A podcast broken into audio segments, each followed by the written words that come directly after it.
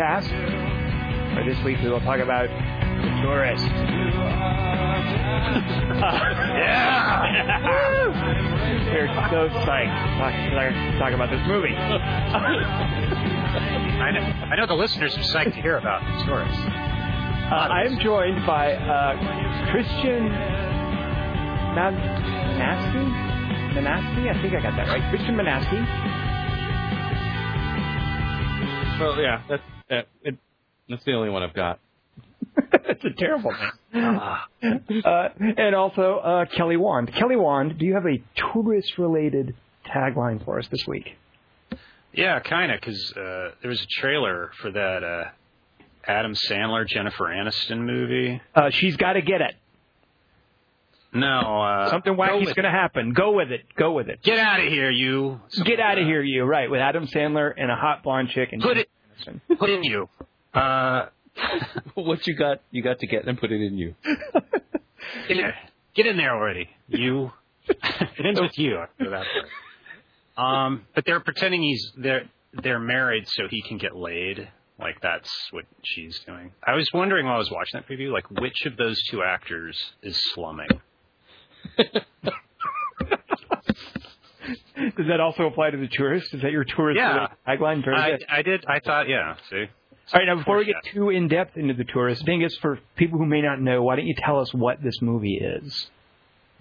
Uh, okay, this week we saw The Tourist. In case you haven't been listening to the podcast so far, uh, a case Yeah. of mistaken identity thriller movie, directed by Florian Henkel von Donnersmarck. Wait a minute, do that again, Dingus. Do that again. I know you've been practicing. What's the director's name?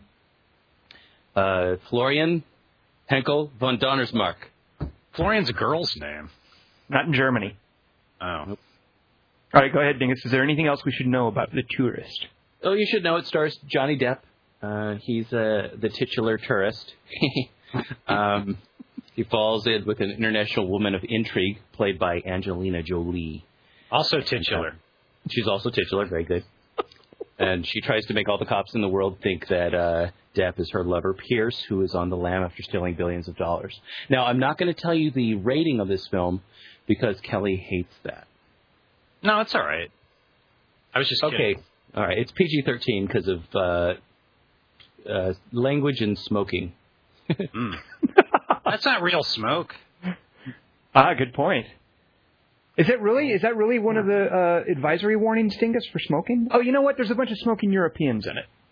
Yeah. Ah, All right. yes. Uh, okay, so before we spoil it, if you have not seen The Tourist, first of I, all, everybody. yeah, first of all, if you have not seen The Tourist, congratulations. You're on the planet Earth. Oh, spoiler. uh, okay, so Kelly, Wand, take it away. Oh, wait, no, do your disclaimer. No, no, no, no. Uh, so if you haven't seen it, we don't want a uh, lawsuit. go, go ahead, Kelly Wand. So, so why don't you give us a synopsis? This will be spoiler laden, is what Tom was. You're just going to talk over my disclaimer no matter what I do. Get on with it, Mr. Talk. Uh, okay, this is the Tauropsis. It's a movie that taps into my glamorous suspicions of math teachers. Um, it's a prequel to Turistas, and it's a romantic movie about a down-to-earth Scotland Yard detective named Angelina Jolie. Wait, Angelina Jolie. Angelina Jolie. Angelina Jolie. Uh, and she's walking around Venice with a secret smile, and some British cops talking French, uh, spying on her from a van cam, argue over whether he's today, until their boss tells them to be professional, like he is, and not wear underwear. And Angelina's meeting a man she's uh, spiritually connected to because he stole a bunch of money from that dude with the mole on his forehead from Beverly Hills Cop, uh, Victor Maitland, remember? and she also loves him because he keeps leaving uh, cryptic notes for her, like Tom Cruise did under the omelets in Knight and Day. And she loves them so much she burns one instead of taking it with her because she knows the only way they'll be able to read it is by using the new burned letter analyzer at police headquarters where she works and sees it every day. But she does that anyway and hopes they won't think of using it. And she tricks her superiors by running away and being inconspicuous in a crowd of horny Frenchmen and getting on a train, which they didn't know the station was for. And uh, the note she lovingly burned told her to pretend that a dude who's her soulmate size and build is on the train. Wait. A dude who's her soulmate size and build on the train is him. She has to pretend that. Am I making sense? so that everybody will kill that guy instead of the soulmate. So she gets on the train and every guy on there is the same size and staring at her and wondering whether she's wearing underwear. And uh, one of these hundred guys who all weigh the same is ignoring her and smoking a fake cigarette, just like her soulmate used to, and even knows all the right things to say after she tells him all the right things to say. And so she tells him all the right things to say to get her sexually interested. And she gives him a boat ride and she invites him to her hotel room and she kisses him. And then she tells him he's sleeping on the couch. Then on that date with Tom. Uh, Wait, there's plenty more. Um, and she tells him she still loves the thief because he left her another note inviting her to a ball later because balls are low profile. So he also wrote her not to wear anything too glamorous or provocative. But she's kind of falling for the math teacher's boring dumbness. So she leaves him to get killed by the guy with the mole's Russians. She takes a walk to buy some fruit from a fruit cart. But some hitmen come to kill the math teacher, but he tricks them by running away and falling onto the fruit cart, um, which the Russians have no answer to. So the math teacher knocks a cop into the water by flailing around comically. Uh, so they arrest him and he asks to see someone non Italian because he's in Italy, but they put him in jail with a guy banging his head so they can check some facts. And Angelina Jolie tells her cop bosses that she doesn't want anyone to get hurt except for the math teacher, that she's already lured into a death trap free of sex. So the Italian guy handcuffs the math teacher and he takes him in the dead of night by a gondola to the Russians. But Angelina Jolie had a hunch which gondola he was going to use, and she shows up to save him by dragging him through the water by a rope at uh, five miles an hour while everybody shoots at him. And you find out she's the worst cop ever, so the police buy her a gown and they get her uh, a five thousand dollar hairdo so she can go to the ball and get another dumbass note. Oh, and she tried to mitch, she tried to wait ditch the math teacher by using the same rope that she saved him with, but he tricks her by buying a suit with some stolen money and he knows where the ball is somehow. So he shows up and he knows how to dance perfectly. So the cops punch him in the stomach and they handcuff him to a chair in their HQ so he can interject uh, suggestions and watch stuff on monitors with them and uh, jeopardize their sting from a better vantage. And Angelina Jolie gets captured by the mole guy and he asks her to tell him where the safe in the room is or he'll knock over a couple bookcases. And she doesn't, so he knocks them over. So she gives up and she tells him it's behind the head of Janus, the Roman goddess of wall safes. And he demands the combination from her, but she doesn't know it. So the math teacher shows up because he used a safety pin to pick his handcuffs and cross the 10 miles to the hotel room and sneak in through the ledge outside without the cops, the hotel security guys, or the Russians seeing him. And he tricks the guy with the mole into threatening to kill both of them, which makes Angelina mouth that she loves him, and he walks in slow motion. Before anything can happen, Timothy Dalton shows up from somewhere and tells the cops to shoot everybody. Then the math teacher reveals that he's really been Heath Ledger all along and just pretended to be a math teacher. Fuck with the audience, he insanely believes is watching his life story. He paid some other math teacher to trick the cops by wandering all over Italy and leaving cryptic notes, but to not get shot or caught. And the cops who are watching the hotel room on video surveillance somehow missed this reveal, but it's cool because he left them a rubber check in the safe. So Timothy Dalton says to let Angelina Jolie and the math thief go free since they didn't commit any crimes, except all of them. And they get ready to fuck on a boat to celebrate somehow knowing the cops weren't going to shoot them. The end.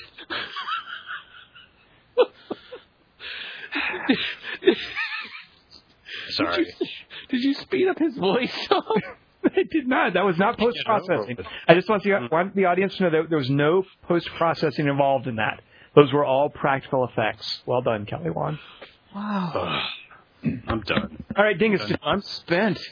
Dingus, that tourist. uh, Dingus, defend this movie. Yeah, dingus. You're a tourist. Uh, she She's pretty. Mm. She is pretty pretty. I meant Johnny Depp, actually. Oh yeah, because the surgery. Uh, why don't you guys tell me the two writers on this movie? Because I think it's kind of important. Christopher McQuarrie. I was gonna I was gonna lead off with that too because it's extremely important because it's the Oscar-winning screenwriter for The Usual Suspects, which has the same fucking ending. This guy won an Oscar using this ending, and he's doing it again, and we're watching it.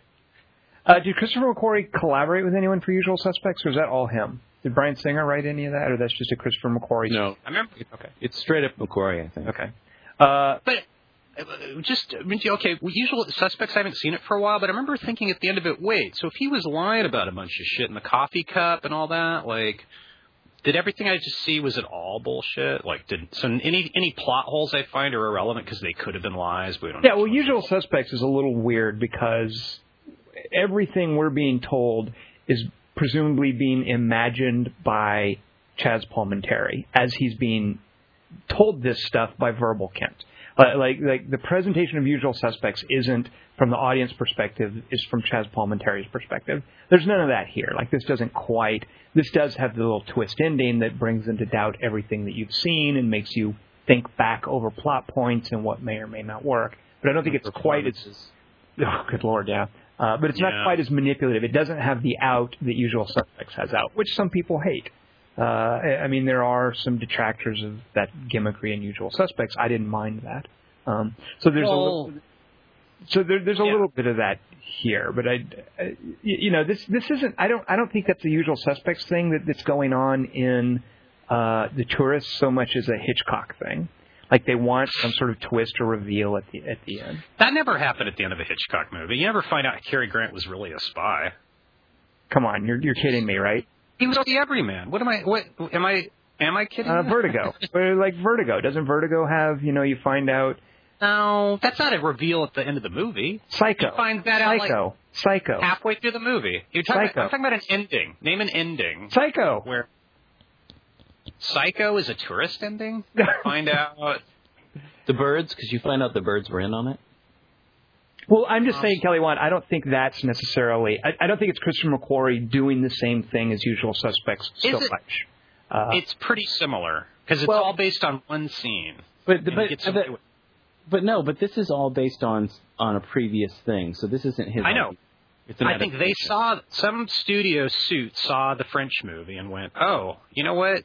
The Chris, you know who would be great to write the American version of this? Oh, Usual Suspects guy." wait a minute, Dingus. This is based on. This is an adaptation of a French movie, Yeah. like Dinner for Schmucks. Yeah, yeah. Yes. Well, no Like wonder. every- like that Avatar. explain that. ex- It's That a ex- French movie called Anthony Zimmer. Yes, with Sophie Marceau as Angelina Jolie in it. Right. Ah, What do you no. that, Okay, so Julian Fellowes, by the way, also has a writing credit on this. He, uh, you know, he does, I think, a lot of British TV, respectable stuff. Gosford Park, I, I think he did. With Oh, yeah, Altman and, and Bob Balaban. Um, so I, I has didn't, a similar. I didn't realize it. uh, I didn't realize though that this was uh, from pre-existing material. So that kind of does explain a lot because I don't see any sign in this movie of what made Christopher McQuarrie's scripts good, and certainly I don't know enough Julian Fellowes beyond Gosford Park, but good lord, I, I just okay. This was a troubled production, so. we're ah, was it Kelly? One, explain the troubles to me. Uh, get back to me on this. I forget. I forget who was in charge because he left. He came back. Hold that thought one sec. All right. Talk amongst yourselves. I was hoping you were Well, asking him to talk about Ireland for a minute there, and that, I was going to get excited. Talk about Ireland. Yeah. I don't understand what that means, Dingus.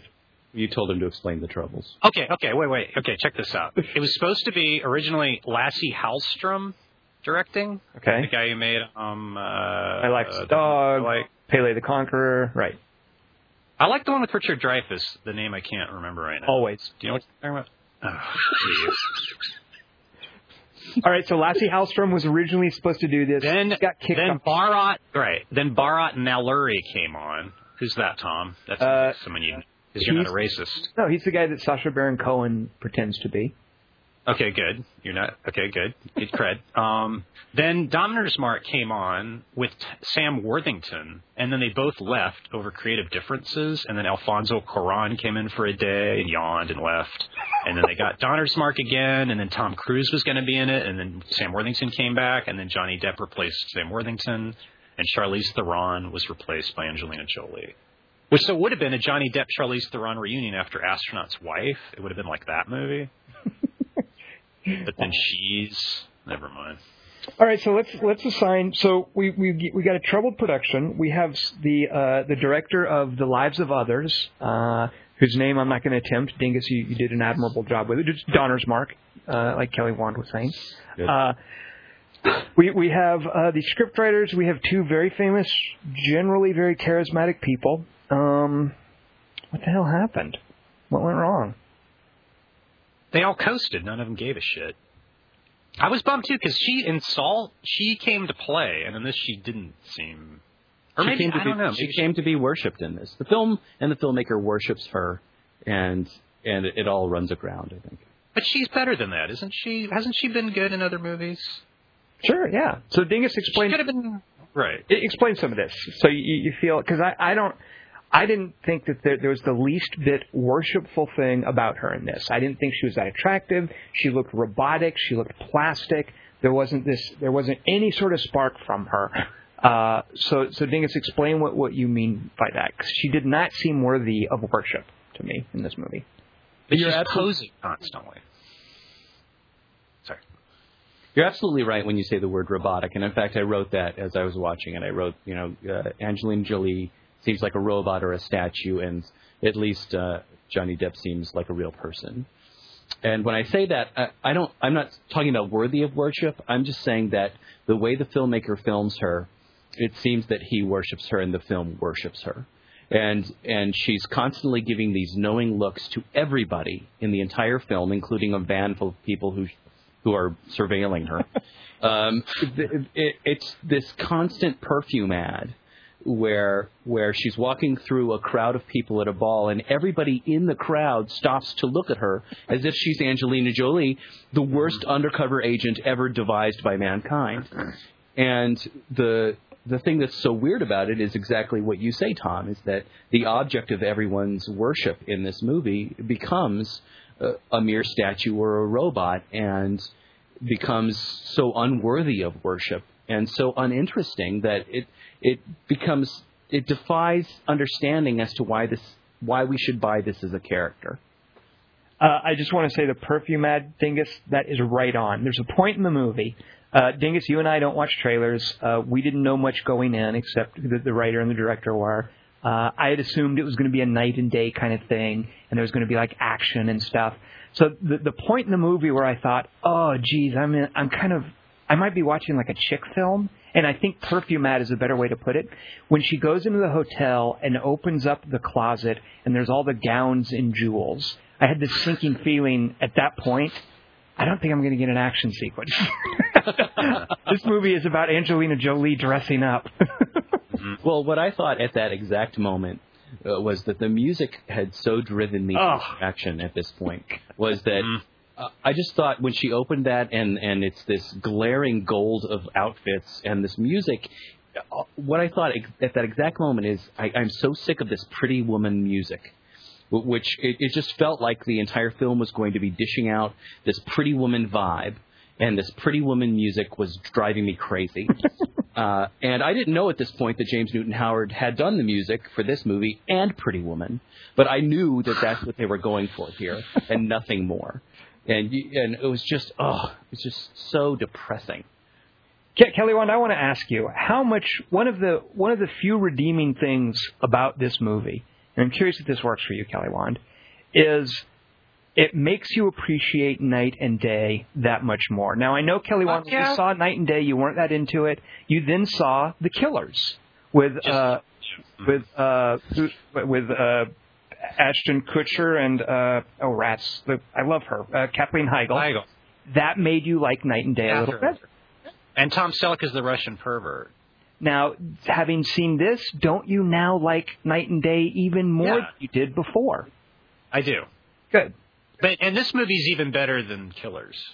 Oh, maybe. uh, mm, no. Okay, now here's where I would disagree with you, Kelly Wand. What the killers? like Ashton Kutcher in the wrestler movie? well, partly. What the well, see, I really like uh, Johnny Depp, and and what the Killers has that this movie does not have, and that is crucial for this kind of movie, is some sense of enjoyment and connection and chemistry between the two leads. Katherine Heigl and Ashton Kutcher seem to be really having a good time. They seem to get along. When they were had scenes together in The Killers, as awful as it was, there was some sort of jocularity there. They seemed comfortable with each other. You could buy the attraction. In this movie, there was none of that from either of them, and they're both they're they're both capable of being very good. But it reminded me, Kelly Wand, you and I play a lot of video games, and a lot of times in a video game, you don't deny it, Kelly Wand. I know what you're talking about. seen you logging on BattleNet all week. So a lot of times in a video game, for the voiceover stuff, they'll bring in actors separately. Uh, and one actor will come in and do his lines, and then they'll bring in another actor and he'll do his lines, and they splice them together. There were times that I was watching this movie thinking, you know, it's just like that. It's like they came in on separate days to shoot Mhm. their stuff, but they were double. They were both in the same shot, so that obviously wasn't the way it Like worked. Sinatra and Cannonball Run 2, where they did it on a different in, in a different state. Or like Alec Guinness in Mute Witness, where they just uh, quickly took a few shots of him on the way to the airport and spliced it into the, the movie. Uh, Right. yeah, exactly. So I, that's where I think The Killers beats this movie hand down. I would not. You couldn't pay me in. Well, you know what? For forty bucks, I will sit through this movie again. Really? I would sit. What a through the- I would. You sit, are a whore. But well, no, no. I've got my price. I would sit through The Killers again for ten bucks. Hmm. How much would you sit through Duplicity for? Mm. Thirty bucks. I think I would rather sit through Okay. Duplicity because there's a, there's there's at least in Duplicity this astonishing train wreckness to it about how awful Julia Roberts is, and you can see Clive Owen kind of like this is what I get. Okay, let me see what I can do. That's sort of what's going on in Duplicity. This this movie, The Tourist, doesn't even have that. I mean, Johnny Depp really does capture the essence of a math teacher. I thought. I mean, he was just Yeah. oh, he That's what was so wonderful about him. And then there's a moment, I don't know how late in the, or maybe halfway through the film, where I wrote down, if he turns out to be the guy, I'm going to be so annoyed. well, but see, Dingus, you say that, but I don't. I, Like I, I love watching good actors swallow themselves and not do outgoing performances. Um, like Billy Bob Thornton in Man Who Wasn't There. Uh, uh, uh, what other examples? Um, uh, oh, Anthony Hopkins in Remains of the Day. Um, Sylvester Stallone in in that uh, that Death Copland. Cop movie Copland. Uh, I love watching actors play unassuming characters, and the and especially when it's a big dynamic actor that's so striking. But I didn't even think Johnny Depp was doing that here.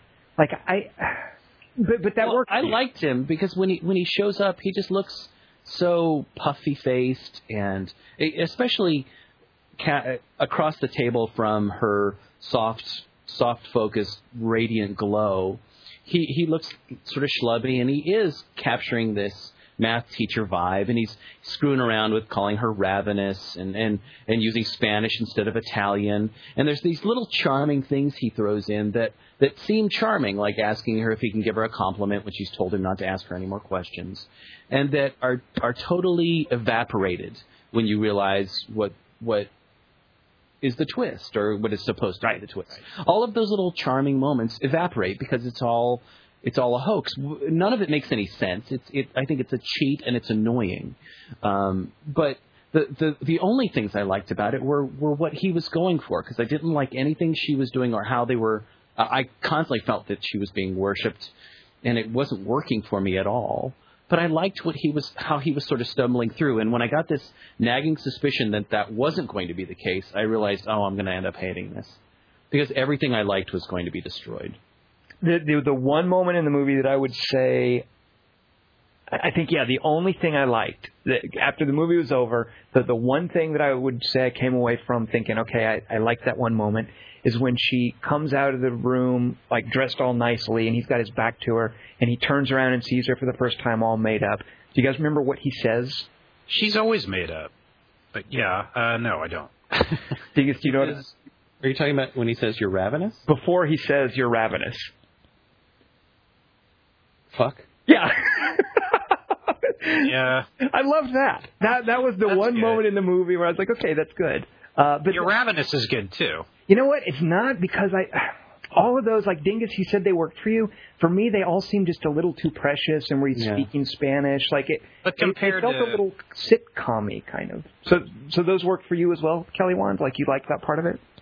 Um. Well, by the process of elimination. They are very much writing. You can very much feel the writers at work there Yeah. being clever. Uh, but because Yeah. he, because of what he's doing, I I wanted to go along with him. The way he looks at her uh, when she walks up to the um, to the veranda or the balcony or whatever, the way he looks at her. I mean, these are the things I don't like about how it's cheating. Is that there there's a genuine longing that that he's capturing from the point of view of the character he's supposedly playing, and that's that's honest. And you don't get any private moment where you don't see that, like when he goes and and and almost tests the doorknob. Those aren't the things of Alexander Pearce playing somebody. that's him. That's, Right. that's him playing a character to fool us. Not to fool Right. her or to fool surveillance or whoever. There are no private moments that aren't that math teacher. There's nothing. There's no. There's no hints of that. Yeah. And and that's just that's just cheating in, in my mind. And, and it's a little bit silly for me to say that because so much of the movie just falls apart that that call one thing cheating is really pretty lame. Kelly Wand. Yeah, that dignifies it. That makes it seem like it, there are rules that it could be abiding by. Right, right, right. I was going to ask you to defend this movie, Kelly Wand. You're not up to it. Um. Well, it made me appreciate Salt more too. She's better in that. Well, see, I would go with that. At least Salt w- w- knew what it was. Like Salt was a comic booky action movie. I I don't know what. I mean, I, I really I guess this was supposed to be a Hitchcockian, mistaken identity, not- but romantic those were- thriller kind of thing. But Hitchcock knew he was being funny, and this movie doesn't. Well, I don't. I'm not saying No, that. it does. The movie does does try to to convince us that it knows it's being funny. sporadically, but then Right. it wants to go. All right, come on. She's come on. She looks pretty now. Please don't laugh at this part. She's being Yeah, very serious, pretty in the scene. Please. He's yeah, he, the, the the mole guy is drawing a knife across her lips. You should be really worried right now. and like thing is, it's like not that she looks that. I mean, I think she she looked okay. I mean, she looked better than this than she did in Wanted. But the way she's framed and the way she's just like standing in front of windows and like like thing is like smiling at no one, smiling at us. She's like smiling at the camera a lot. Um. You, But remember thought- that- Go ahead, Kelly Wand. Sorry. No, I was just gonna say, uh, remember that movie Nick of Time where Johnny Depp's Yeah. like an angry man? Yeah. That? Yep. See that guy? I don't think he can play parts like that anymore. I think he's become this big movie star who has his own island, and he always has the same voice now. He has that Jack Sparrow kind of mumbly voice, like he had in this. I, I every now and then, and I think it's just because I like Fear and Loathing so much. I every now and then hear his uh, Hunter S. Thompson. That's his. Okay, that you know what? That's his voice in this. He's only doing that now. Uh, but you're you're right, Kelly Wand. Nick of Time is exactly what he should have been doing, or or you know the early like what's eating Gilbert Grape days. Like it, it, it, I just didn't get any sense for a real person here. Like Dingus, I, I hear that you liked some of what he was doing, but I thought this was a terrible performance. Uh, just uh, again, partly for the lack of chemistry, but also I just didn't. I, I didn't find anything he was doing convincing. Authentic. Which Well, it, it turned out not to be. You can use the ending as an excuse to go, oh, see, but he wasn't that guy. That's why he was doing all the mugging the camera in the scenes where he's alone or something. Uh, I feel so awful too for Donnersmarck because I- I just Don't feel sorry for rich people, Tom. is he rich? Well, I don't know. He's he's a German director. He's uh obviously like the And he's You know- above money. the history of East Germany is near and dear to him. I mean, uh, and he comes over here and he gets saddled with this just soggy script and these superstar celebrity lead actors who don't seem the least bit interesting interested in in, in the project. And I just uh, the guy is capable of, of such an amazing movie as we we know from Lives of Others, and this is how Hollywood treats it. treated, yeah. I just Mhm. That's how they treat everybody. Well, what do you What are think? you, what are you surprised by? this happens to everyone. all what do you Watch think? Hanukkah. Hanukkah's gonna make uh Oh God! See, that's the thing. Hanukkah knows better. But what do I think of what, Dingus? What were you going to ask? Hanukkah knows better. I like that as a title. uh, I'm I'm wondering what do you think really scuttles this for him? Uh, I mean, th- this project is it is it the writing that ultimately dooms it? In in it in that case, is it the actual story, which for me doesn't make any sense, but I suppose you could make an entertaining film out of, or is it having to is it him coming into a situation and having to corral two people who really aren't actors anymore, who are who are beyond human almost, and, and having to deal with these mega stars.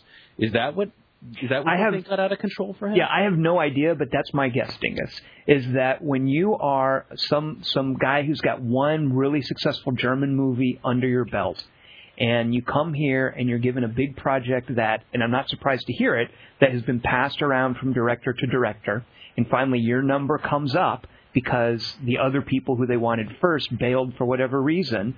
Uh, I, I think you just sit back and you kind of do what you can to make sure it gets done.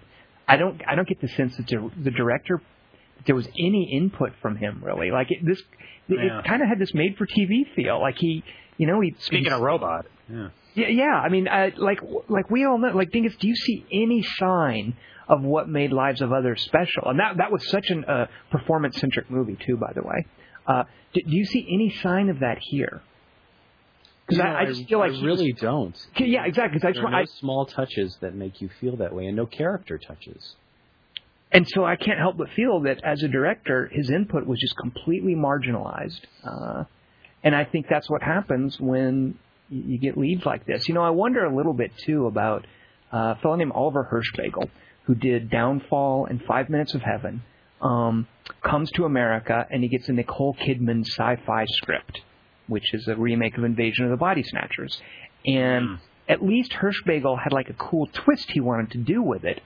But I can't help but wonder, you know, did he have such a oh, and he had Daniel Craig too, who was doing James Bond at that point. What was the cool twist? Uh, that the twist. the cool twist, which w- which was all but edited out, was that if the pod people take over, there is no more war. you know that the Oh. U.S. pulls out of Iraq. There, there's this idea that that maybe the world would be this sort of cynical idea, this post-Bush administration idea that maybe the world would be better off with pod people. I I think that was was kind of the agenda that Hirschbiegel had, and you can you can only see sort of a, a, a glimpse of that in in the final movie. But I think that's what he wanted to make, and for whatever reason, the poor guy's input. I mean, you don't you know, Invasion is just so substandard, and and Yeah. uh, there, there's no touch in Invasion of what made Downfall so amazing, of what made Five Minutes of Heaven so amazing. You know, none of that is an Invasion. So I get the same feeling watching this, you know, having seen Lives of Others, and, this is what the poor guy comes to America and does. I just hate that. In Donnersmarck's defense, uh, never underestimate the stupidity of the studios. These guys, the directors included, they are all treated like cattle. They get notes that make no sense Yeah, from yeah. guys who don't know how to do it. They can't make soup, and they, it comes on a daily basis, and they're just stuck. Like the, and then add to that what you're talking about. Add Johnny Depp and Angelina Jolie. Like you're, he's fucked. but the Well, tech it- was probably stupid. exactly. Well, it makes.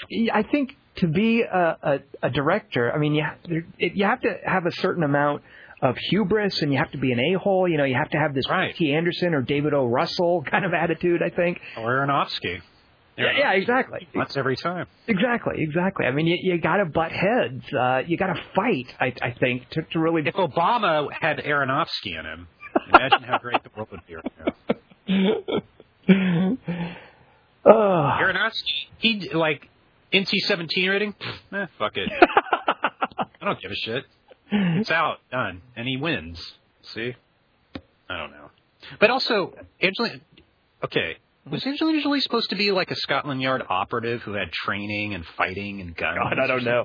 She she didn't do She anything. never- no, I know. Like, and, and she can. Like, that seems like why you would cast her is because she loves That- doing action stuff and wanted and insult. Like, she does all these hardcore physical things. Yeah, yeah. And this she was just like, she- they didn't want her to break a nail or something. She was so porcelain. But that but that was almost what I liked before we find out that she's oh she's she's an agent um, when she's trying to steer the boat with her foot, and she she beats the uh, the Russian guy with a with a life preserver. Uh, I I liked that she wasn't this kick-ass Salt who could run up walls and and kick people before we can see that. That she's she's smacking this guy around with a life preserver. I was I was feeling oh she's a she's a woman who's caught in this because of her lover. She doesn't have the training of Salt. She's not magically powerful. And then it turns out she's an agent anyway. And I just was, ah! you know, there's this wonderful moment where she's picking the, the handcuffs, and it's taking her so long to open the handcuffs. Well, it's really He taking her so it. long because of the because of the length of the scene. It's not because it's hard for her, but he's asking her, "How do you know to do that? Why why do you know how to do that?" And and it felt like she she's not invincible, It- but all of these things are script contrivances. Yeah. So the twist is she's a dumbass and he's not a dumbass. Right? I don't I don't know I don't I can't figure out why anybody does anything in this movie. None of I none know. of these things make any sense. None of none of the things they do make any sense. Why does he go to all this trouble? You know, I I, would know. like I would like to try to fix the film and ask all these questions about the plot, but I don't know why to bother because it's so horrible. It's like it's more hassle than faking his death would have been, which would have gotten, which would have solved all of his problems. But instead, he does all that and or just hopes say, they- or just Fine. saying in the note, "Hey, I'm over here. Let's go." Instead of find somebody on the train who looks like me. Oh, you found me. How'd you do that? I mean, It's a good thing too that that other dude had a chick with him. You know, when she first sees the dude she's going to pick, and the chick comes in and sits down. Right, Imagine right. how this movie would have gone if that woman hadn't sat down at that moment. that was all part of Johnny Depp's plan. He knew that would happen. We Ah, Oh yeah, I'm gonna make sure the girlfriend comes back from the restroom right then.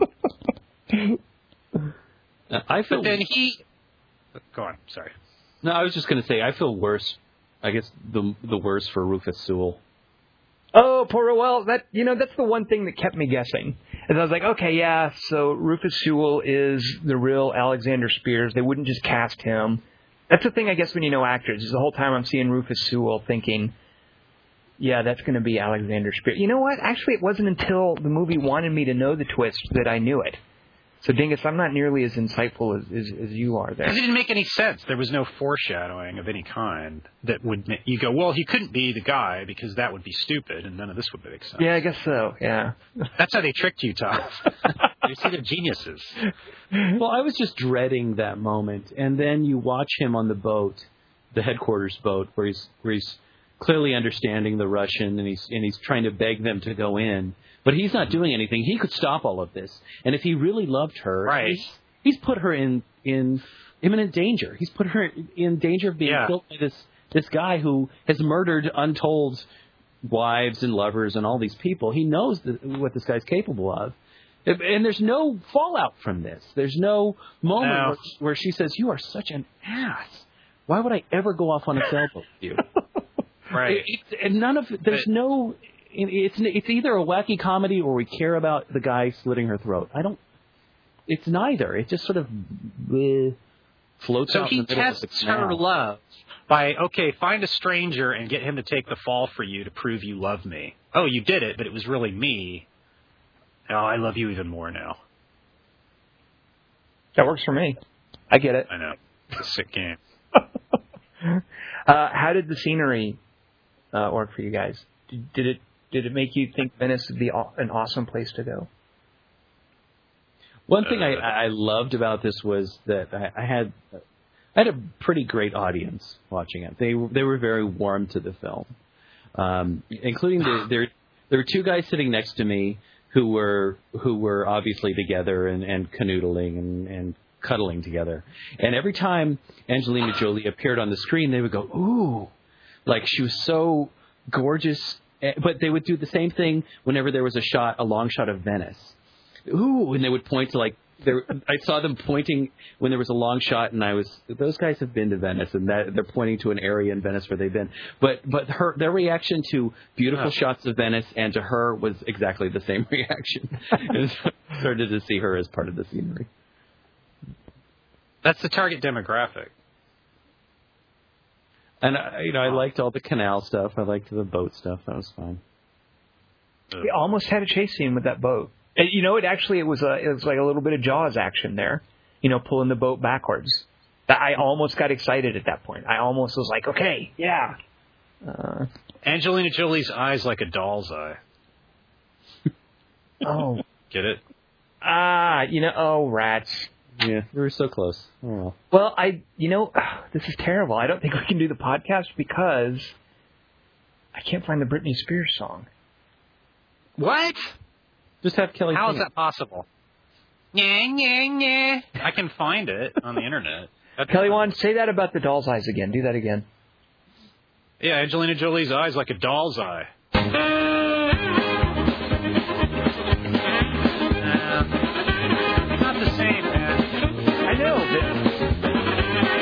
No musical cue until I figure Like out. a doll's eye, her eyes like a doll's eye, her eyes like a doll's eye, doll's eye, Angelina Jolie. La la la la la la la la la la la la la. Listening to this podcast is fun. I think I've broken the podcast. I don't know what happened to the Britney Spears. Uh, I will have to fix Are we that. even recording? oh, you bet we're recording. We don't No, cut. that's too bad. This this this podcast is a is a raw feed. There's no post processing. Let's do a three So by three. Kelly Wand is a raw feed. One, two, three. All right. What uh, kind of lyrics are those? Who's One, three two, by three. Kelly Wand, give us what is this week's three by three? What are we doing? Well, I noticed you changed it. You I did? changed it. Well, I remember just saying, "Oh, three best dream sequences," and you guys go, "Yeah, okay, what's that mean?" Mm, Yeah, uh, stipulations. That's how you guys Were you, but- you were doing your fear and Well, loathing. geez, uh, uh, it's my only voice I have now because I own my own island, and it's called Venice. Um, but seriously, Tom asked like- you. Tom asked you about hallucinations, and you should have told him no. Oh, that's true. He did ask. All right, never mind. okay, so I did not make that up. So Kelly Wand, you did clear hallucinate. Yeah, Kelly Wand, you need to be, you, you need to like, yeah, you need to learn to say no. Kelly Wand. What was that? what the heck was that? I think it was a Who's basket case that? baby. That was Britney Spears. Things, what are you doing? All right, so Kelly Wand, uh, break it down. But what is it that we're doing for three by three? Oh, three best dream sequences or hallucinations, if Okay. you want to cheat. Okay. Uh, Dingus, you are going first, or because you're introducing next week's three by three. What is the third best dream sequence or hallucination in a movie? In a movie, by the way. Uh, the, yeah, I can't do Dallas. The entire run of Dallas is one of my choices. Just uh, Pam's dream, because Bobby came out of the shower. Haha, I knew what happened.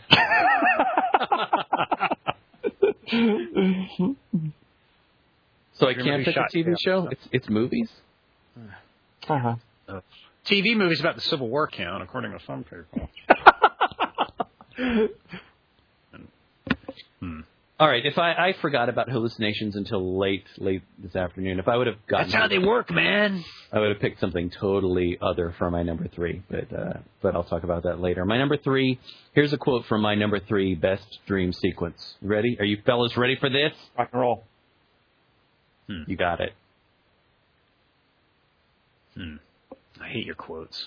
They're never. Re- they- uh, Yeah, whatever it is, I haven't Um, seen it. I don't think I've seen it, Kelly Wand. because you he he. Um, uh, you guys are so predictable. See, he, right. wa- he Why plays you guys? your zone, so I never have a chance. Like, But if he's playing in he my zone, he's- get it. He's doing a terrible job playing in my zone because I obviously have not seen a movie where somebody has a dream and then says, "You got it." He'd rather you not One of get you it than guys get. is googling, so you can get it from that, can't you? No, I was remembering an alt, a runner-up. Sorry, sorry for the. All right. Well, here's a here's a longer quote from from that. you same- thought I was googling. You got it. Yeah, I thought you would. No, I don't care that much. Here's a longer quote from the from the same sequence. Okay. Uh, I just put that up as a joke. That's probably the hardest geometry geometry equation in the world. Oh, Inception. yeah. No, no. Uh, Oh. I I knew you were going to pick this, but you went with number three. Hmm. Cunning. Crafty. I wouldn't be Uh, surprised if if my number one is one that I share with you, Mr. Wand. Hey, Wait, what is? You got this one, Kelly? I put it up as Yeah. a joke. It's the hardest challenge. Oh, that sounds familiar. It's a great one, and it was just on. So Dingus cheated. Yeah, I haven't- just- I haven't seen it. yeah, boy, Knowing him, what a dick. It was just on where? My TV. You weren't over here. There was a DVD in and everything. It was weird. Jk. Um, should I just tell Tom? You do it. It's your thing. I'll be quiet. It's the opening scene it. of of, uh, of my favorite film of all time, Rushmore. When No. it's a dream? Because that's the whole thing. Is I don't remember when in Rushmore. When is someone dreaming in Rushmore? I The was opening- wrong about The opening I scene is it is was a dream, and you don't know that.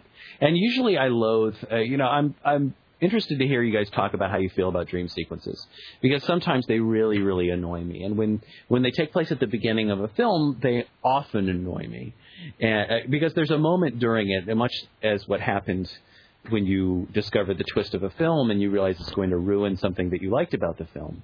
Uh, when when you get that dawning suspicion that oh this is just a dream, there's sort of a feeling of dread that happens. But in the opening scene of Rushmore, which is uh, which is which opens in his geometry class with the teacher talking, uh, trying to teach, and some some guy saying, "What's that problem over there for?" Max is all Max is dreaming all of this that he is solving the hardest geometry program in the problem in the world, and and making it so that none nobody in his class will ever have to take another math test in their lives, and so he becomes the hero of this class, and it's this perfect representation of his underachieving dreams of his of his belief that he can be a hero without really having to work at it, that he just has this innate ability to be a savior. And it's beautifully done where the music is running around and he's playing and he's standing there at the at the chalkboard with his cup of tea while he solves the hardest geometry pro- problem in the world. And then he's woken up by the sounds of chapel where he's actually sleeping with his head lulled back on the pew and his mouth open and looking just disgusting as the as the movie proper actually starts i love that dream sequence It reveals character, tells you all you need to know about Max Fisher, Huntingus. yep that's what i'm going to say You learn more there than you do from the rest of the movie. In fact, they could have gotten rid of the rest of the movie. And that's, what, that's what Dingus's real point is. yeah that's what i was trying to say thanks kevin Right. Yeah. See? All right, opening uh, in Rushmore is the number three best dream sequence according to Dingus Mc- McCluskey. Uh, Tom sounds like he disagrees strongly with that choice. I like well, we've talked about Rushmore before. That's one of my problems with Rushmore is a lot of it. It takes place in this weird. It's got this sense of heightened reality where he's like an underachiever and an overachiever, and I'm never really clear where the movie really exists. Uh, What? You don't like Rushmore? no, I love Rushmore. I think Rushmore's awesome. Uh, what, you have a problem with Rushmore? it's no Royal Bad Tenenbaums is my only point. mm, apples and oranges, uh, mangoes and lingonberries. Okay, well, some of us like mangoes. uh, okay, my number three. Uh, it's a pretty long sequence. It's the first third of the movie, and for the longest time, it was the entirety of the movie. So this is a movie that was shot, and it turned out that it wasn't long enough to be a feature film, but it was nowhere near short enough to just be a short, and it had a fair bit of star power in it. So the director is like, well, what are we going to do? So he makes it a dream sequence in what ends up being a three part movie. The first third of Living in Oblivion Ah, good choice. is is Steve Buscemi. He's the director of this movie, and the first third is his anxiety dream uh, on one of the, the the night before a day of, of tough shooting, uh, and it, it wasn't uh, like it. It doesn't necessarily have to be that. Like as it's happening, it's just this great comedy about a low budget, some people making a low budget movie. Um, and at the end, he has a breakdown where you know things keep going wrong. And the final thing that's going wrong on this is that there's this beeping coming from somewhere, ruining one of the shots. They can't figure out where it's coming from. Steve Buscemi just has a complete breakdown and says what he wants to say to each of the cast and crew members who he, he kind of who he loathes at that point. Uh, he, he speaks his mind to them. He says things he wouldn't dare say out loud to them uh, during his breakdown. And then it turns out that the beeping, which has been going on, is his alarm waking him up. And one of the cool things that, that it's that this does is that first third of Living in Oblivion is shot in black and white, except for when they're showing through the camera the movie that they're filming, in which at which point it's color. So it sets up this reality where reality is black and white, the movie is color. But then when Steve Buscemi wakes up and we get into the rest of the, the of Living in Oblivion, the other two thirds, that's actually in color. And oddly enough, what they are shooting that day is a David Lynch style dream sequence with Peter Dinklage as a dwarf holding an apple, just doing nonsense stuff. So the first third of Living in Oblivion, dream sequence where Steve Buscemi wakes up and then shoots a, a dream sequence. Um, Tom, have you ever dreamed of a dwarf? I don't think I have. Have you? See? No. That's what the guy points out in the movie. Yeah, yeah, exactly. That's Peter Dinklage's. That's his his rant about dream sequences. Exactly. Yeah. yeah. Uh, and I just watched. I just rewatched the first third of that. Uh, and I, it, Catherine Keener is so good in that movie. Uh, Mhm. She's just uh, like you, Kelly Wand. She's a national treasure, and Chloe Moretz. I think those are three people about whom I would say they're national treasures: Kelly Wand, Mhm. Chloe Moretz, Catherine Keener. Uh, So I'm the non-hot. right, you're the non-hot one, yeah. Uh, Awesome. Actually, Chloe Moretz is not old enough to be hot, so Catherine Keener is the only hot national treasure we have. Uh, but in the first third of the movie, you know, it, it's a joke. Like she's trying to give a performance in this really stupid scene where a woman is having a confrontation with her mother, tearful confrontation, and she does so many different levels of being bad or being disinterested. And at one point, she has to be really good with this stupid dialogue that you've watched several times when it goes wrong and she she just she blows that scene away. She's just one of these beautiful. But they're not filming it. right, right. That's the joke is they're not filming it because the spoiled milk that sets up the scene was was It's drunk technical. by their their director of photography, and he's throwing up in the bathroom. Uh, Mhm. but but she is so emotionally naked in in in that sequence and in her good performances. Uh, I just really like her. Um, so that's Tom, my- you're sort of the Chad Palomino of this podcast. how dare you? How dare you? Gotcha. See what I did there? Uh, I want to. Wow. There's a there's a horrible. Uh, oh, I can't think of what it's called. It, it might be called something like an American Tale, an American Story. Uh, what is it? American movie. Oh, about the mouse. Oh God, no, no, no. Jeez, no. Uh, it's it's this thing with Ellen Page. It's based on a real story of uh, a young girl who was abused by her foster mother and the foster mother's children in Wisconsin or something. It's it's just horrible torture porn, basically. But but there's a there's a movie it's about not hard candy. not hard candy. Uh, There, there's a movie about this with Ellen Page playing the, the victimized girl and Catherine Keener playing the, the evil woman. And it was it's one of the reasons I hated watching that is because I just I like Catherine Keener so much and seeing her playing this reprehensible character in this just just horrible, tasteless movie was just really difficult. Um, what the heck was that called? Anyway, whatever it's called, don't watch it. So Wait, she's good at playing the bitches. She's good at playing bitchy, but playing sadistic to a child is just really difficult to to watch and, in, in no matter who's doing it. But watching someone who you really like, like Catherine Keener, like for instance, Kelly Wand, Catherine Keener in Your Friends and Neighbors is vicious. Yes. She eviscerates. Not uh, with uh, Jason Patric. No, Ah, good wait, point. wait, who does she eviscerate? uh, her husband is is isn't she married He's to? screwing around on her. She's Well, good well, every that's that's the point of that movie is everybody deserves eviscerating, but she is so vicious in that movie to him.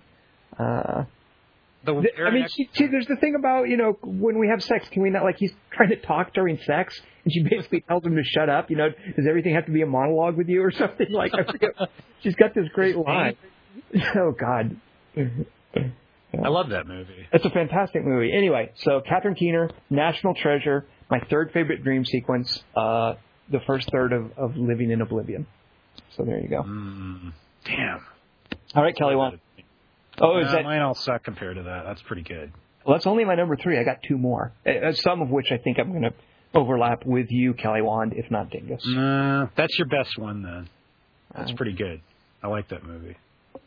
They should sequelize it. They have to make Oh. a sequel Oh. for, uh, and it's like a Donnersmarck thing. It's like Biggie, bigger. Now it's Chad Palomino, and he's a he's a mega star, and married Angelina Jolie. Catherine Keener's playing herself. Never mind. I love the gags with the eye patch in that. That stuff is so silly, but it just works so well. Yeah. Wolf. Yeah, mom raises the eye patch to the tear. Aw, sad. And even the supporting cast, by the way, just real quick, the supporting cast in Living in Oblivion is so good. Uh, Not just the names. All right, Kelly, what's your number three? Let's see you beat that. There's also the sex dream that she has about Chad. The chick who breaks up with the wolf, the cinematographer. Doesn't Wanda? she have a dream? Yeah, one. Ah, you know all their names. Nerd. Well, she's someone who I've never, I don't know or since, but she's good. She's really good in that. It, and She's a Courtney Thorne Smith type.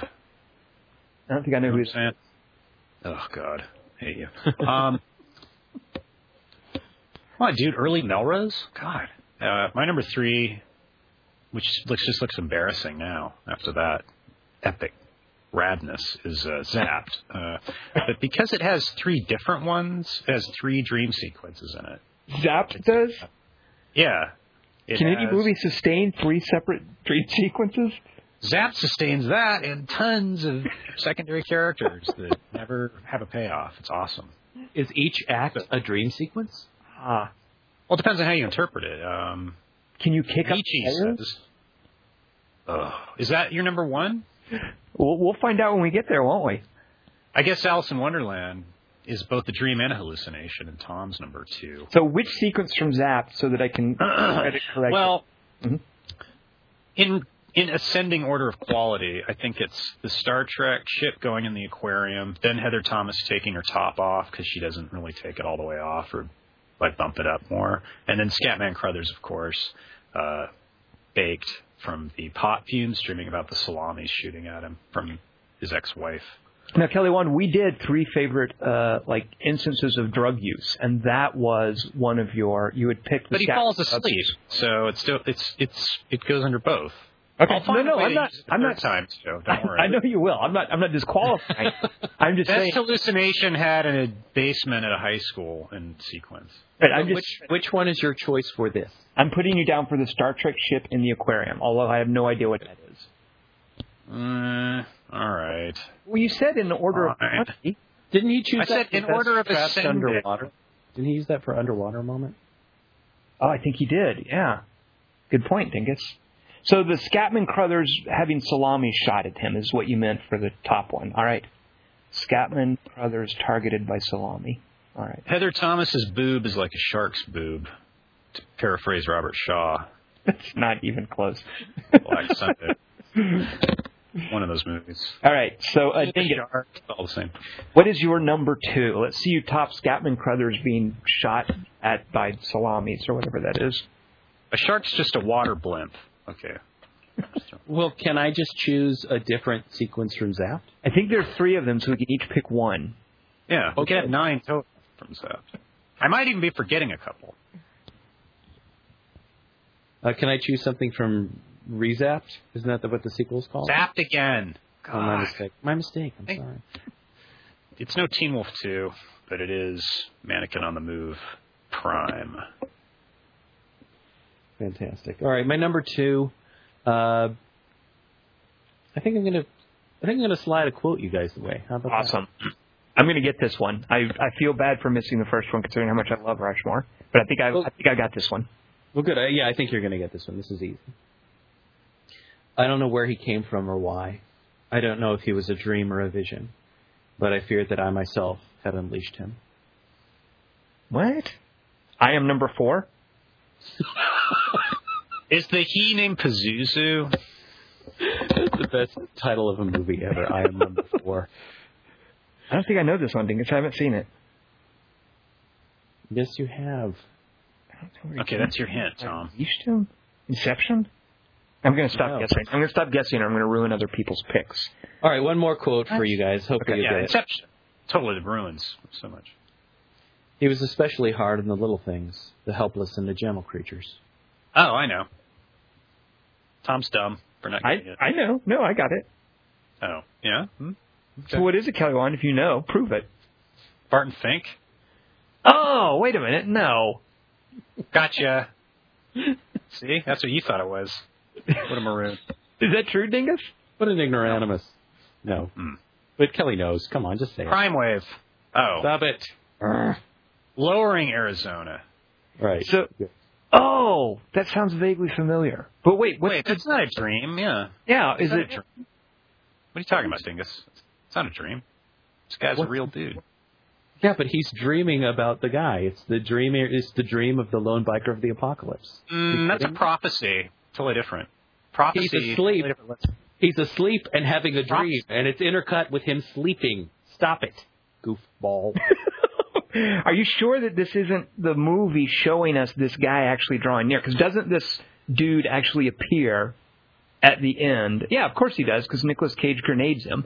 This dude actually appears at the end of the movie, so maybe it's not a dream. Maybe this is actually happening somewhere. That's a good point. Can I revise and use one of my zapped choices? Uh, why is this your number two, Dingus?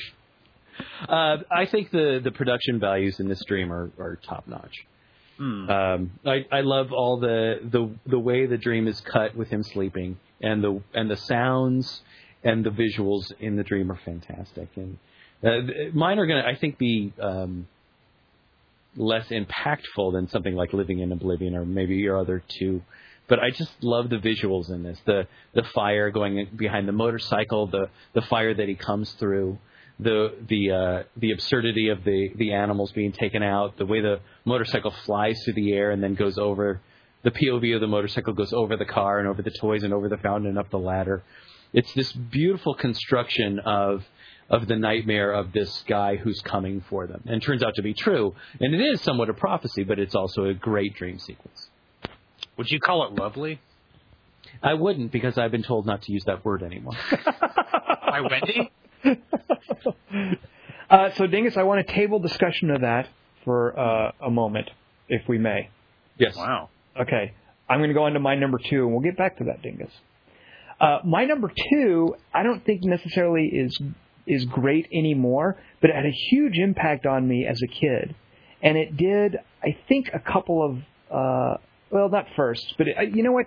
This is certainly my first recollection of the dream within a dream trick, where the dream is something terrible and scary, and then the dreamer wakes up, and oh, he's still in the dream, psych. And I remember Oh. being so suckered by this as a kid in American Werewolf in London. Yeah. Uh, so it, it starts, and I, I found this. It's actually on Netflix uh, Instant Watch, and so I paged through bits of it mainly to get to the uh, the dream sequence.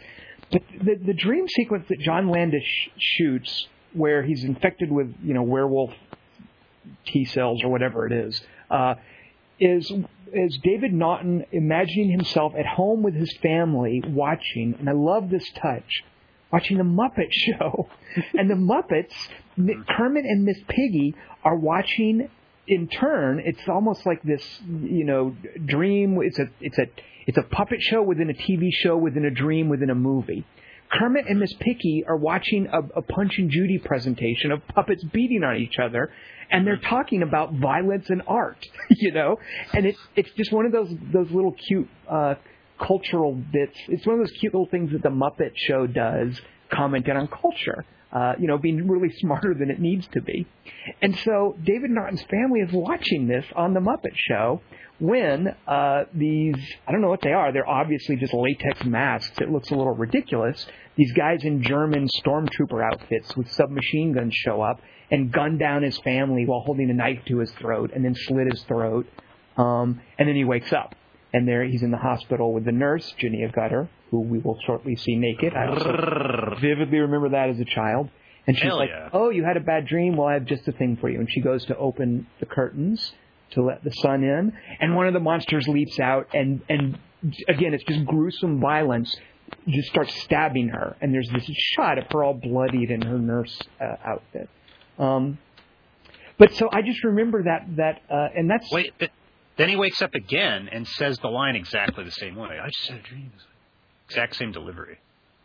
right, but it's not a dream that time, is it? Right. Yeah, yeah, yeah. But you go, oh, maybe he's doing it again. Right, right. Yeah, it, it, it puts you on edge, and I don't know if that was a trick then.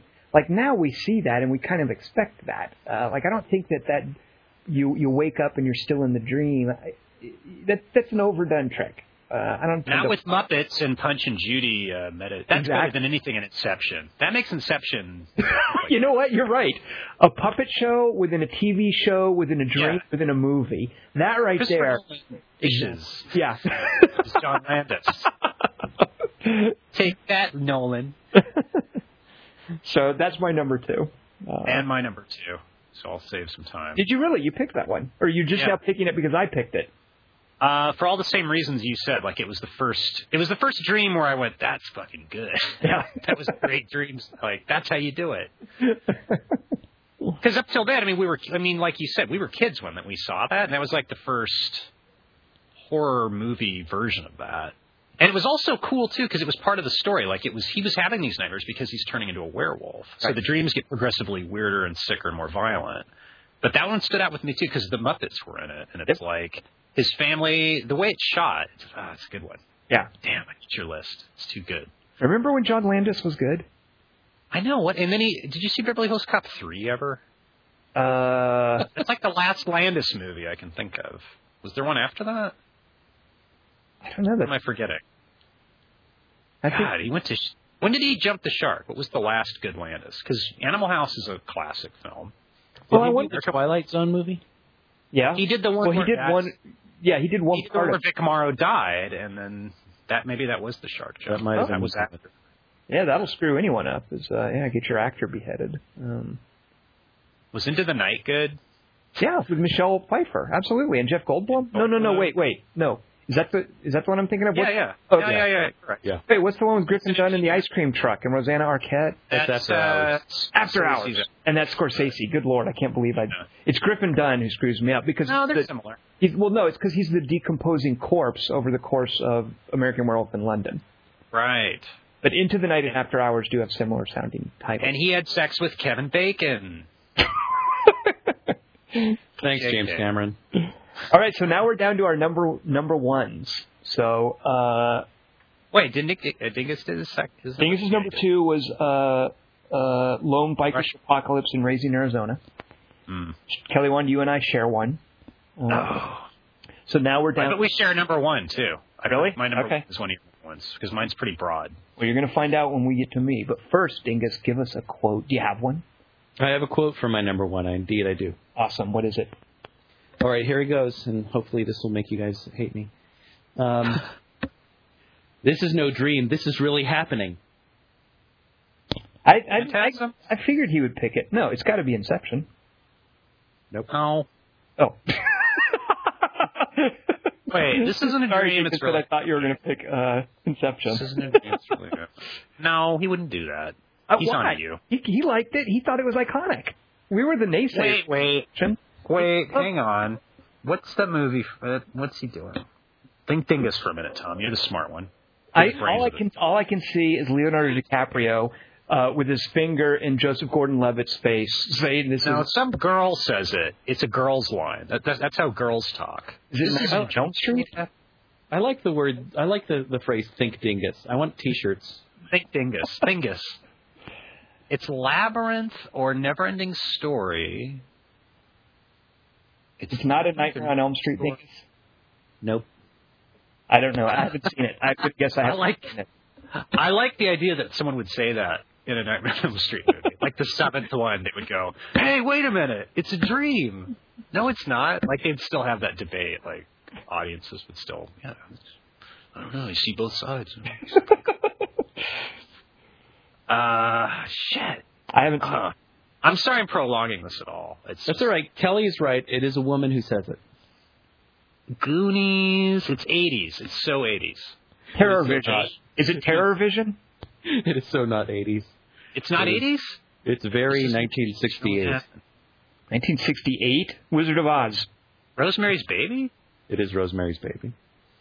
That's the only. mo- See, What? There's a dream sequence. It- Rosemary's Baby? I haven't seen that in forever. What's the dream Yeah. sequence, Dingus? Oh, it's so great. And and I just watched it within the last couple of months, a few months. Uh, first time I'd ever seen it. And the dream sequence is just oh, it's brilliant. The, the way uh, the way it happens. Do you guys even remember what I'm talking about? there's a boat, right? Right. Right. And there's It's- no sound or Right. something, or she hears the chanting, but it's like not. It's not. It's ambient because they're chanting in another room, right? Right. And what's so beautiful about it is that it perfectly captures the that that sense of what's real and what's what's really happening and what's not really happening that happens when you're dreaming and when you're asleep and when you're not sure what sounds I'm hearing are from the real world and what sounds I'm hearing are from my dream. And she's talking to her husband as she falls asleep. And the first image you see is this mattress floating on the ocean, uh, or, or floating Oh, on yeah. the water. And then she's on the boat and she's she's sort of inert up against this this ladder as as he's undressing her in bed and she's saying, "Why are you taking it off?" And I'm trying to make you comfortable. So she's talking as she gets these dream images, and and and she floats through this dream as this these awful things are happening to her. And the way the audio, it, it, you know, Kelly's remembrance of what's going on in the audio is is really important for this. But I love the way this this dream sequence is handled for this awful thing that's happening to her, and how odd and disgusting it is, and and also, uh, um, I'm not going to use the word lovely. I really can't do that anymore, can I? No, it's all right. I was just It's just a, such a it's such a, a beautiful representation of of how helpless and horrifying dreams can be, especially the, that element of, of helplessness that you get when when you're dreaming. You have to do something, but you can't do it, and it, it perfectly plays up her vulnerability and and understands uh, how our concerns play into our dreams, how our concerns in the real world somehow get put into our dreams and, and become part of those situations. Um, so that that dream sequence knocked me out. And in fact, when Kelly mentioned this category, I remembered uh, putting this category away for later after I saw Rosemary's Baby, think, just thinking, oh, this would be a great thing for later. Um, and so there was no doubt when he mentioned it that I would I would bring it up. Uh, I've mentioned in the past, I believe, that in the sequel, uh, the novelized sequel by the book guy, Ira Levin, of the book version, you find out that the whole first book was a dream. Oh. So Oh, Rosemary's Dreaming, I know. ugh. But pretend, but let's just, yeah. So fuck that guy. All right, very good. So I'm going to call that Mia Farrow floating through dreams in Rosemary's Baby. Does that work, Dingus? what? Yeah, she's getting raped by a demon. Right, you should probably call it that. Hello. well, how how should I express? How do you want me to? So write that, Dingus. Demon rape. Well, by Satan. It's the devil. So Satan rape? By Satan.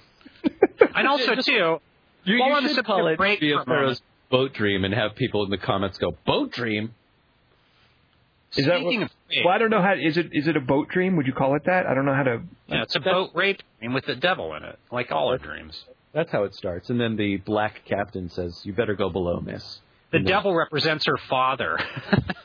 but seriously, um, uh, Roman Polanski it may be a statutory rapist, but he did give us Rosemary's Baby, so you know it's a trade-off, right? Right. Yeah, great, Kelly. It's a good point. Not Thanks. in that one. All right. Thanks for bringing down the room. Uh, I'm going to go on to my number one. So uh, the, re- the reason I wanted to table the discussion about the, the lone biker, the apocalypse, is because the Coen brothers are so good with dream sequences. Uh, and and I just kept thinking of so many great ones, but the one I have to keep coming back to, um, and I don't know if I should talk about the one that I also considered because I don't know what your number one is, Kelly Wand, but I just keep coming back to Gutter Balls and Big Lebowski. Yeah. Uh, that is just for for one thing, one of the one a function that it serves in the movie is uh, Jeff Gold uh, Jeff Goldblum, good lord, uh, uh, Jeff Bridges', Bridges. character. Jeff Daniels. shut up. Jeff Bridges' character in that is just so. You watch him, you're like, who is this guy? You know, what is going on? He's so just just odd and distinct, and and you don't really know what drives him. So this dream is an insight into his mind, into like what what what his anxieties are, what he cares about. It's like where you sort of realize, wow, he's really into Maud Lebowski. Um, you sort of see how preoccupied he is with bowling and, and sex, um, and and and the the song and and Jeff Bridges' performance in it too, just in the dream sequence, just completely blissed out. Like that look on his face when he's dancing and when he's sliding down the gutter between the girl's legs. Um, just the whole and the Busby Berkeley of it. Uh, it's just such this great insight into oh, that's what it looks like inside of that guy's head. Uh, Hmm. You know, you find He's been out drugged. he's been drugged, and not only that, Kelly Wand, he's been drugged by Ben Gazzara. I think Mm. you're going to have an induced hallucination, who better than Ben Gazzara Right. to you? Uh, but it's funny that you know you, you see this dream and you see the things that haunt him and that freak him out, and they're not. You know, Walter doesn't appear in it. Uh, John Goodman's character. Uh, it, it's not. You know, these are the things that really freak him out. Uh, and it's it's Maud Lebowski. It's fears of castration by the nihilists. Uh, It's Vikings. Vikings. It's. Right. right. Uh, It's the movie he watched with the nihilists in it. Yep, yep. Uh, and then of course the music in it too. That that Kenny, not Kenny Loggins, Kenny Rogers song.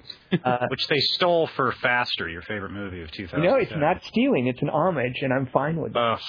I, mhm. you know, because that that song now makes me think of the uh, the Gutterballs dream sequence. So I'm okay with that being referenced in other movies. And if Billy Bob Thornton wants to shoot up heroin and invoke that scene when he goes into work as a cop on the edge, I'm fine with that. Yeah, World War II is an homage to World War One, by that logic. It's a sequel. Oh. Tom, let me ask you this: How do you feel the dream sequence? I, I I like what you're saying about how it informs the character. How do you feel the dream sequence in Lebowski fits into the tone of the film? Well, it kind of doesn't because it's like a big Busby Berkeley musical number. Uh, it, so it, it kind of doesn't, and that's okay though. I don't think it has to. Well, that, that's the the reason I ask that is because um, the the reason I lean toward raising Arizona's dream sequence instead of Big Lebowski, which I did consider, is because I think the the tone of the dream I'm talking about is very is is more about the tone of the film than about what's going on with the character Sure. and it, and it and it informs the tone of the film and supports it. And one of the things that was really difficult for me, and I've come to love Big Lebowski upon repeated viewings over the years, but when I first saw it, one of the things that was so difficult for me was how dissonant I felt that dream sequence was. Well, I, it's kind of like, you know, you pry the back off of a watch and there's all these weird little gears in there. You know, oh, that's what's making it run, and it's not anything like you'd expect. I, I kind of like that about it. Is oh, this is what's inside the dude's head, really? Uh, you know, he's he's worried about Saddam Hussein not finding his shoes. You know, like that kind of thing. I, I love that dissonance. Uh, I love the idea that this guy is so weird, and this this is what's making him tick. This is what's inside his head. You know, Maud Lebowski, uh, uh, Julianne Moore with with bowling ball armor cups over her breasts. Mm. you know, that's. Uh, Take but, that, Altman uh, shortcuts. But the one though, oh, I know what you're talking about, Kelly Wand. Uh, the one, the, I hope I'm not going to scoop you, Kelly Wand. Did I steal your number one? No. Okay. Now, So I, here- now I hate number one. Okay, well, here's though, I, I think an example of what you're talking about, Dingus. This is a much briefer dream sequence in a Coen Brothers movie, but it's so powerful, and it's partly, you know, it's where the titular line is spoken. Uh, shut up. Uh, but the the brief dream sequence in Serious Man, where uh, oh, what's the guy? What's the Sigh. name? Yeah, Psy. That's Sigh right Ableman. is it starts off being very plausible. You see him writing an equation on a blackboard, and then the camera pulls back, and it's ridiculously large, and something is not right, and then he dismisses the class. Uh, and it has that great line too, uh, where the class is leaving. He's just written out on the board the uncertainty principle. And by the way, as far as an actor like having to learn a skill goes, watching uh, Michael, what's the guy's name in Serious Man? Someone help me. Stuhlbarg? Yes, yes. Watching Michael Stuhlbarg writing the uh, the serious algebra on there, like it's one shot. The camera pulls back. It's totally him. You know, unless they did fancy CG stuff. He did a lot of crazy algebra super fast and with fluid fluid movements. Like he knew what it was. Uh, And described it verbally. too. Exactly, as he's narrating it. Uh, so they pull back, and it's this outrageous uh, chalkboard full of equations, and he says, and so that's the uncertainty principle. When the class bell rings, people leave, uh, the kids leave, and he says, but even though you can't figure anything out, you will be responsible for it on the midterm. and that's such the point of the movie, in a way. Uh-huh. And Yeah. I love that. And then he's confronted by Cy in the audience. In, in the audience, I say, uh, in the in the classroom after everybody's left. Cy is there, and they have a little uh, back and forth. And then Cy uh, sort of becomes his id and says, "Hey, I fucked your wife," and throws him against the billboard. Um, but as far as fitting in with the tone of the movie, that not only fits in with the tone of the movie, it explains the movie's central point and Right. gives us the titular line. That, that line you just said also is how I feel every time I see a movie for this podcast. Mm-hmm. Except for the midterm part. Right. there's nothing at stake and no one's listening. well, you guys are, and you're the two people I care about. Aw, really? Really, You care you care about me as much as Tom? Or even on a par? as much as Tom cares about you. Yes. Yeah. Mm. All right, so my Uh, number one was Gutter Balls and Big Lebowski. Kelly Wand, I cannot wait to hear what your favorite. Now, all of mine, I think, you know, that's a hallucination, though, isn't it? Which one? I feel in in Gutter Balls, uh, the in Big Lebowski, that whole Gutter Balls. Mm, he's unconscious and fantasizing. I don't I don't think he's unconscious. They shoot him up and they turn him loose on the, the streets of Malibu, where he gets picked up, and he's running. You know, he's running. Imagine he's running from the nihilists who are going to castrate him, and it flashes to him getting picked up by the Malibu cops. So it's technically a hallucination. I like how Dingus went all with dreams. I just, you know what, Kelly Wand, you suck at three by three. You're fired. You sure liked this list when I first said it. Now you No, I like the list. I just feel bad now that I I got two dreams a in there, but I went with a hallucination. Uh, I think if Yeah, that but a still dream a- sequence. I don't know. I think it is. well, he's, Yeah. he's definitely But conscious. it's lucid. Well, but he's It's a waking dream. Well, I- it's a it's a drug induced hallucination. He's conscious. I don't think it, they ever Vanilla knock him out. Uh, Mm, no, he's probably knocked out, and then but he's coming to gradually in the street in slow motion. if you say so. I'm I, I'm going to have to take that up with the Coen brothers. By the way, in that uh, serious man dream sequence, when Cyberman starts banging his head against the blackboard, I go, "Up!" means he's going to be a werewolf because it's getting all violent. That's the other thing. All right, Kelly Wand, what's your number one dream sequence or hallucination? It can be a hallucination, Kelly Wand. Also, just Polanski drugged a girl. Ruth Gordon poisons Rosemary. One's the devil. And the other one is Is- Yeah. I was going to say demon, but that makes more sense.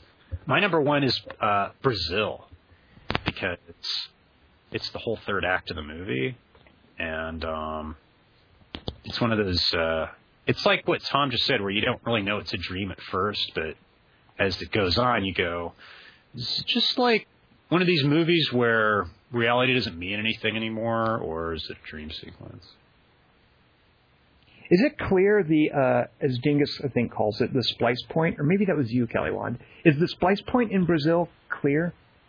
Yeah, it's when Michael Palin gets shot in the head. That's the first splice.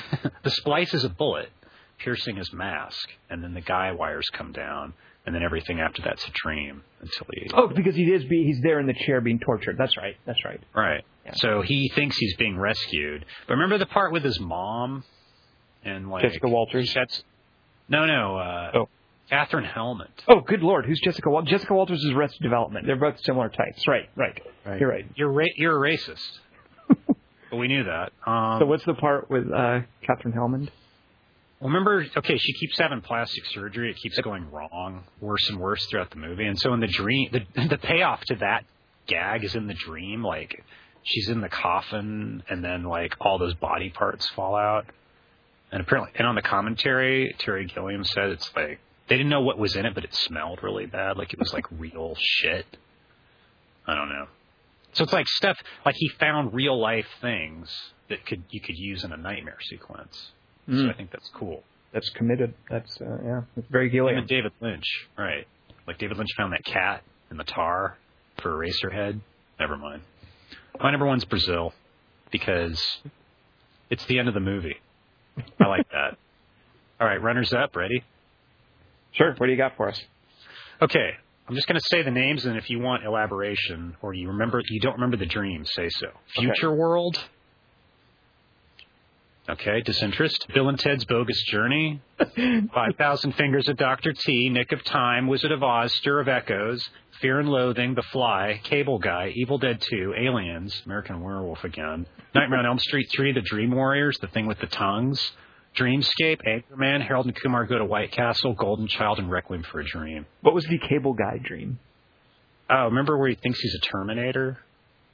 And then he pretends that he's uh, leaving in the hallway outside. He knocks and he goes, "Okay, I guess I'm leaving." And he like lowers his head slowly. So it's Matthew. Broderick's dreaming. Yeah, he's dreaming this.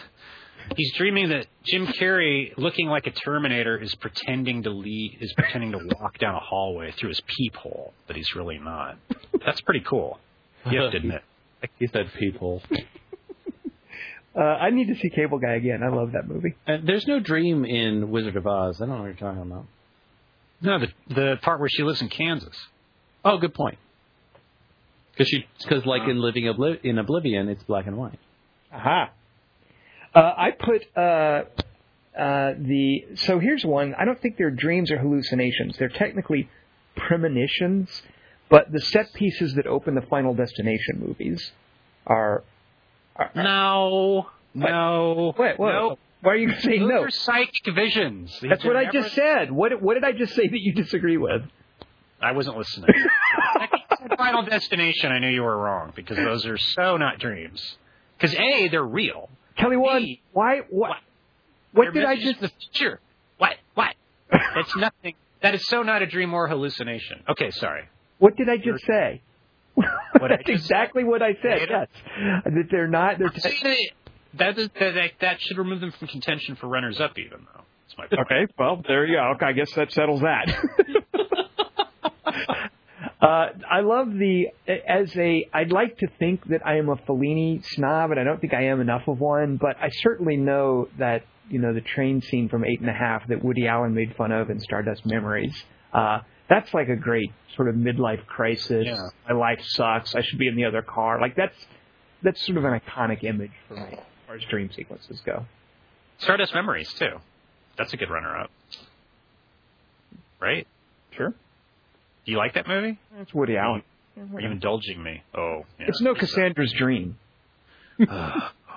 Speaking of dream sequences, uh, here's an important one because it gets cut out of the movie and it ruins the movie. But I think the unicorn in Blade Runner is huge. Yeah. Needs to be in there, and uh, Yeah. annoying when it's not.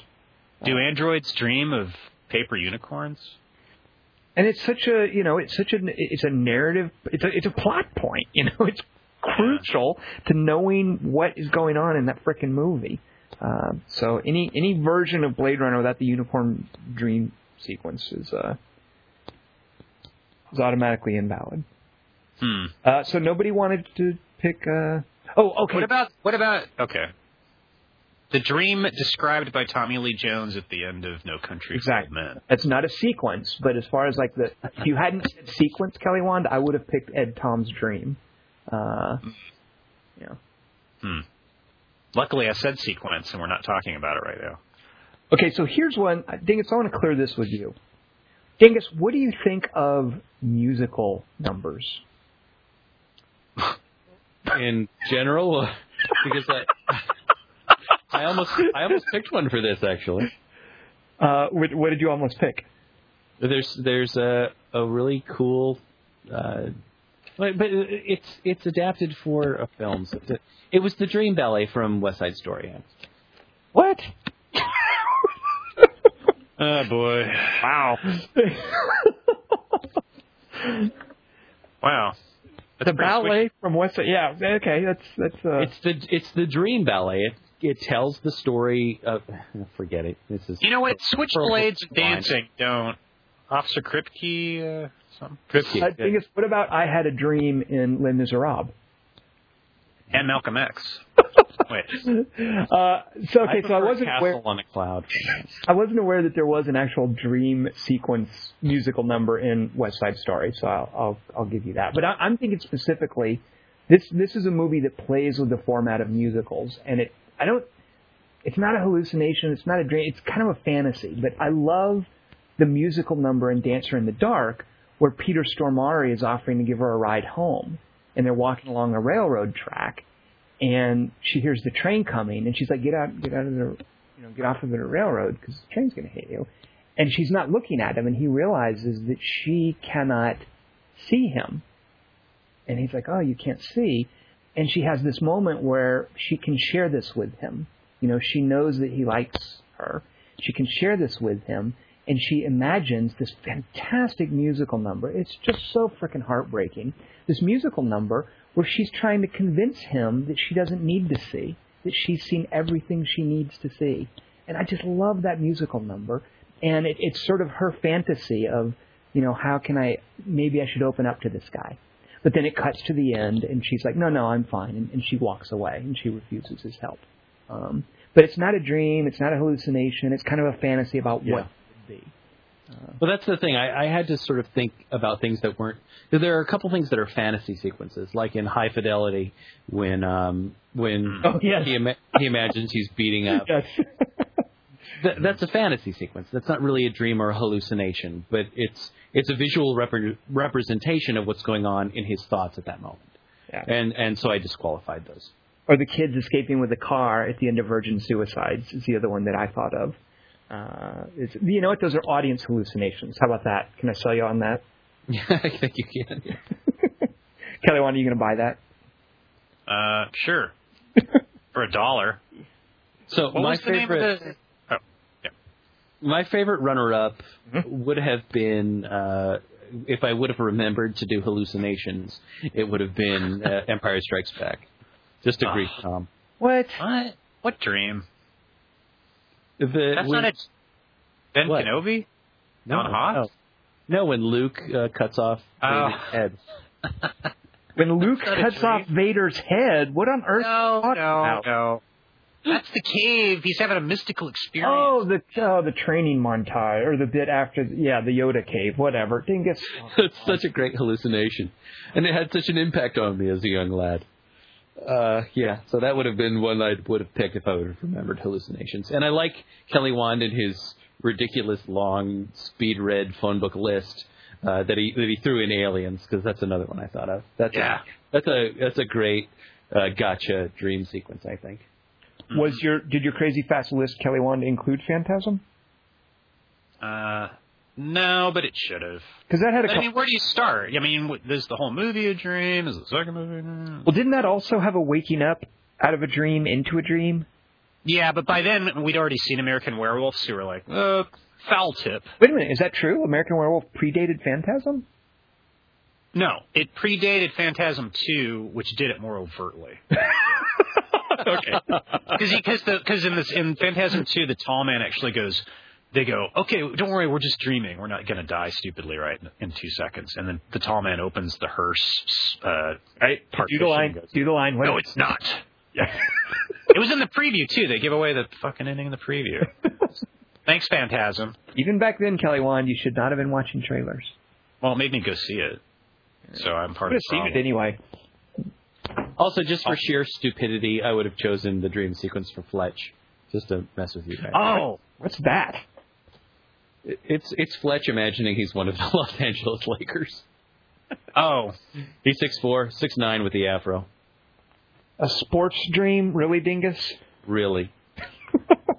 do those uh, things in uh, Bedazzled count as dreams? With uh, Brendan Fraser or Dudley Moore having all these dreams about. Never mind. Sorry, all I think when you say bedazzled Kelly Wand, I think of those little uh, sequin studs that you stick on a jacket. That's all I got. Well, I know I do. All right, so good. I like that topic, Kelly Wand. I uh, Oh, I- now you like wish- it again. No, I like. I wish you'd made us stick to uh, to dreams. I think the more specific the topics are, the better. It's just me. Uh, but uh, You wish I'd shown even less interest when you said hallucinations a week ago, according to you. I You just wish I'd even gone whatever, even more than I did. I just needed some clarity. I just need I need to know what the parameters are. Closure. Closure. There you go. Closure. All right, Dingus, what are we doing next? And is it broad? And can you make sure to open plenty of doors and windows? Yeah, it's best best use of breathing in a movie. Best performance from a non-dead actor at the time of shooting. All right. See, this has some good breathing in it. Damn, that's my number one. Oh, Uh, see? all right, taking that off. I can make a three by three out of your stupidest joke. that wouldn't be I, too hard. I dare you. what would be hard would be finding my stupidest joke. oh, there it is. Right there. Mission accomplished. All right, next week's three by three best uses of poetry spoken by a character in a movie. Oh, Speaking of swishy, You suck. I was going to do this one. This is the one I did the dream sequence instead of. Uses of poetry. Oh, good lord. Yeah, I know he's swishy, but I was going to be swishy. And Wait, so yeah. poetry written by well, well, Dingus, go ahead. What what do we need to know? He said said. He said verbal. Best uses of poetry spoken by a character. hmm That's all you I need. said I meant spoken. Right. So it's not some weird like I'm reading voiceover. blah. It's it's spo- it's spoken by the character. It can be written by the character, or he can be reciting it. Okay. Do you have to Anointy, specify? anointy. You have to specify anything about what what qualifies as poetry? Uh, Yes, uh, anything Has to written by William Shakespeare. Hmm. I think we know what poetry is. Don't make me define poetry. Well, I'm just wondering, like, does it have to be? What if what if I pick something where the character is a poet? What about a psalm? What about a limerick? Yeah. Hey, diddle dee dee. What about the leprechaun's dialogue? Leprechaun. Best uh, instance where a character is speaking a poem. Okay. fair. What's a character? Or- Is he, or is he reciting. a robot? What about when C-3PO did the Good point. third act? Henry the Fifth? Best instance where Angelina Jolie is reciting a poem. Ah, All right, that's, that's kind of what she did, except for the poem part. Spoiler. And reciting. Yeah. Anything need to be taken off the table? What inspired this, Dingus? Mm-hmm. I'm not taking anything off the table. There's no need to do that. For Which table inspired this? Good. uh, Empire Strikes Back, because there's a moment where Yoda says, well, "Never mind." Is a long time ago in a galaxy far, far away a haiku? All right, so join us next week. Uh, our three by three will be uses of poet or best uses of poetry spoken by a character. We will be uh, maybe there will be something like that in Tron because we're going to be seeing Tron. So Does virtual reality count as a dream? virtual reality can be poetic. Is it all Jeff Bridges? Okay. Uh, so I am Tom Chick. I have been joined by Christian. God, I can never. Is this? Is it friend? It's like Min, Min, Mizinski, I think. That's really close. It's Christian Morosky, and now I'm wishing I had taken something off the table and I forgot to. Too bad. Wait a minute, what? Oh, forget it. Huh. All right. Well, we'll find out next week. And also uh, Kelly Wand. Also, Fletch lives when Chevy Chase dreams he has slaves.